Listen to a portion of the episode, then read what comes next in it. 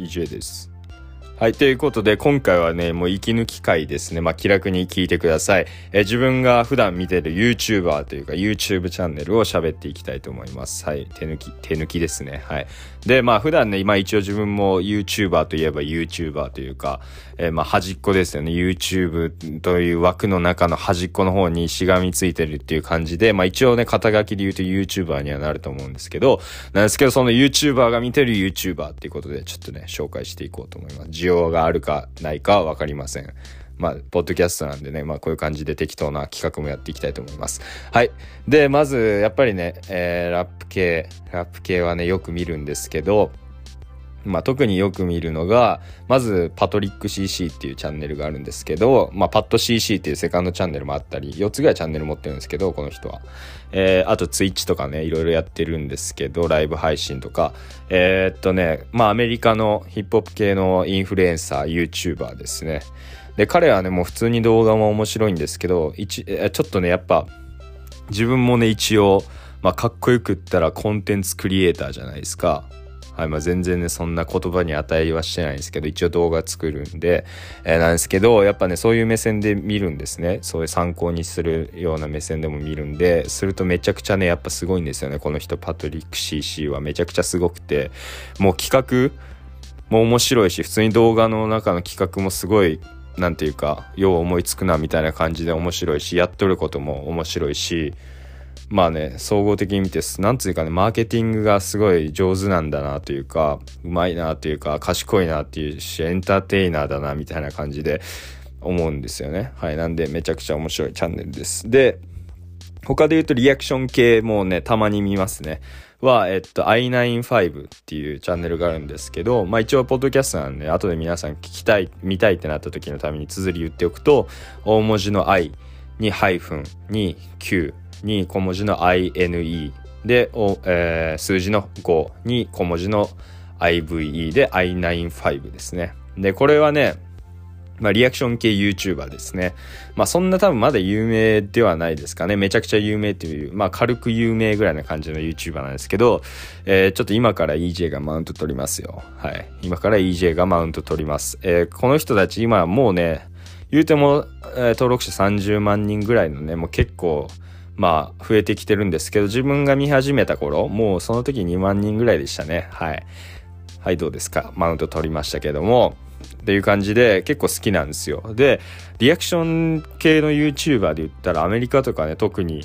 めっちゃビッグネームいっぱいいるじゃないですか。まあ、 ImDontai とか、 NoLifeShaq とか、DJ ゴーストとか、 Zias とか、めちゃくちゃね、もう100万人を優に超えるような登録者のビッグネームがいっぱいいるんですけど、だって Zias とか、あれですからね、普通に本人呼んでますからね、リアクションするっていうのに。なんか、例えばね、 Polo G の曲のリアクションしますっていうので、 Polo G 呼んで一緒にリアクションしてますからね、もうめちゃくちゃですよね。まあ規模感がね、違うし、それだけの人気 YouTuber なんでっていうのもあると思うんですけど、えー、まあね、なえー、そのやつよりこっちの方が好き、i95 の方が好きっていうのは、なんかね、やっぱリアクションがね、嘘くさくないというか結構ね、まあ自然な感じのリアクションなんですよね。それが結構自分好きで、やっぱりね、まあドンタイとか、あのノーライフシャクとかもめ結構オーバーじゃないですか。オーバーというか、まあだから人気があるんだと思うんですよ。まあもちろんね。だから万人受けするし人気があると思うんですけど、自分は結構 i95 とかの、あの、フットから出てきた二人組みたいな感じの、えー、まあもちろんね、あの数まんま数かと言われて多分そうじゃないと思うけどその、うん、もっと数よりのあんまりオーバーじゃないじゃな、えー、オーバーすぎないリアクションが結構好きでよく見てますねはい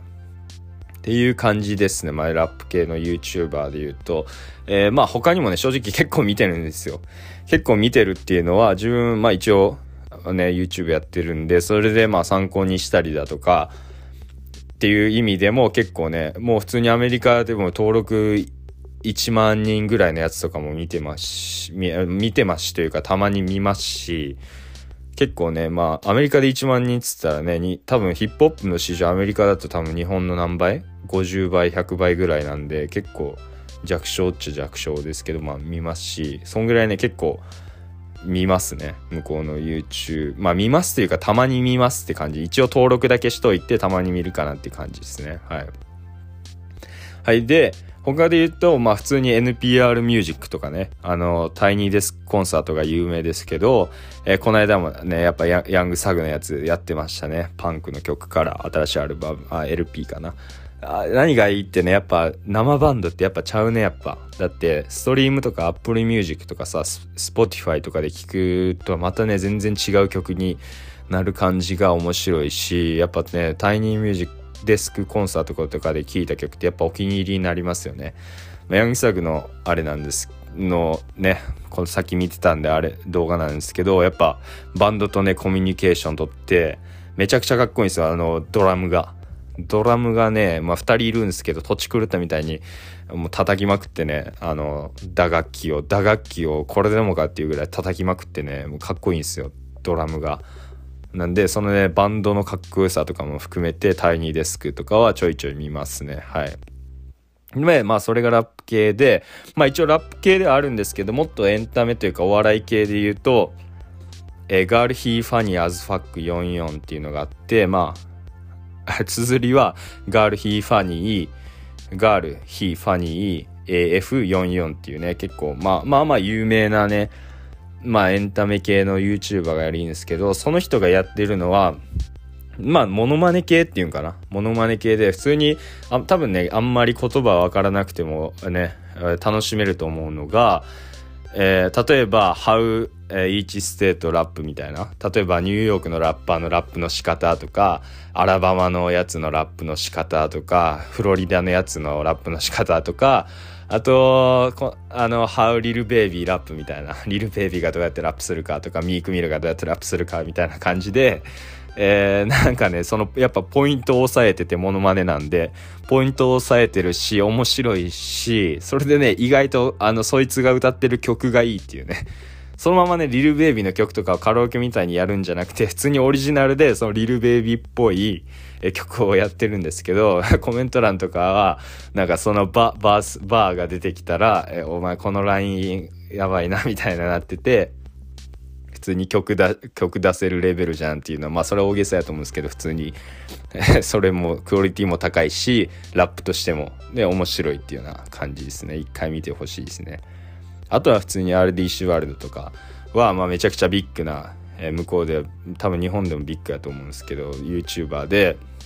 だってこの間よくねレブロンレブロン・ジェームスのモノマネとかやってまあ面白いビデオ作ったりしてるんですけど 会ってましたしレブロンに実際 J コールのね、How、uh, J コールファンは be like みたいな、J コールファンはこんな感じみたいな、あの、ジャメンコーみたいな、あるんですけど、決め台詞が、えー、この間ね、J コールのザ・ジャッキーっていうミュージックビデオに実際に出演したりして、あまあ、めちゃくちゃ有名な YouTuber なんですけど、この間やってたのがイカゲームね、今流行りのスクイッドゲーム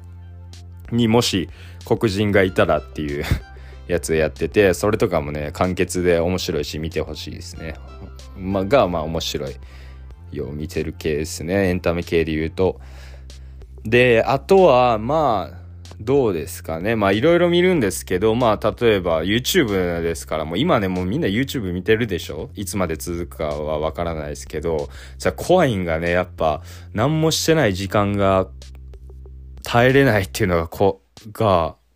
なんつうかな何もしてない時間が耐えれなくなってるっていうのに気づいて最近めっちゃ怖いですよね。朝起きたらなんかとりあえず携帯開いてるし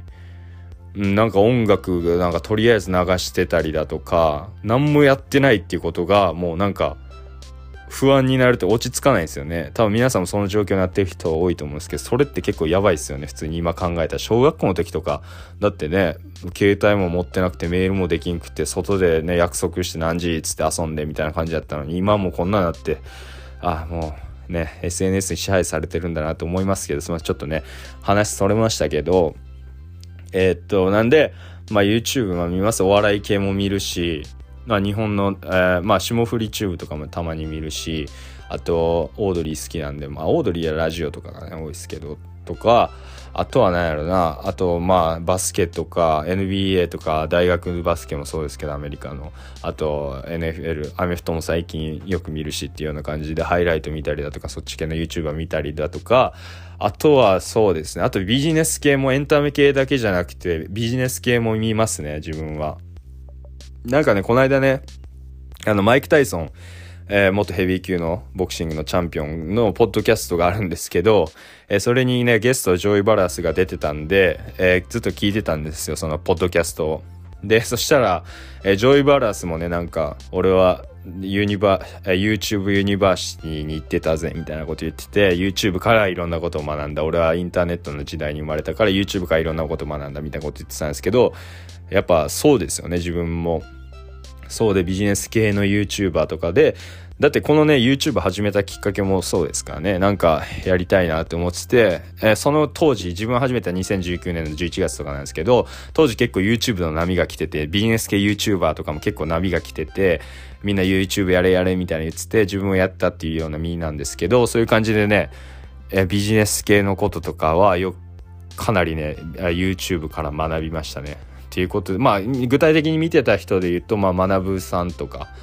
はよく見てましたね。もう今 YouTube ほとんどやってなくて、 Voicy の方でラジオばっかやってるんですけど、まあラジオも聞いてるし、とか見てたし、あと海外のね、ビジネス系 YouTuber、なんかおじいちゃんのやつとかもよく見て、よくじゃないの、最近ちょっとちょいちょい見たりっていう感じで、見てますね。はい。なんで結構まあいろいろ見ますよね。もちろん皆さんと同じようにっていう感じでした。はい。なんでもしね、まあさっきちょっと、えー、言ったやつとかも気になったら YouTuber、自分が挙げた名前挙げて YouTuber とかをね、見てもらえれば見てもらえればというだからね、気になったら見てみてください。はい、じゃあ、ということで今回この辺ですいません。今回ね、ちょっと息抜き会で結構ね、くだらない話しましたけど、えー、またね、ラップの話もしていこうと思うので、えー、またよろしくお願いします。はい、じゃあ今回はご視聴、えー、聞いていただきありがとうございました。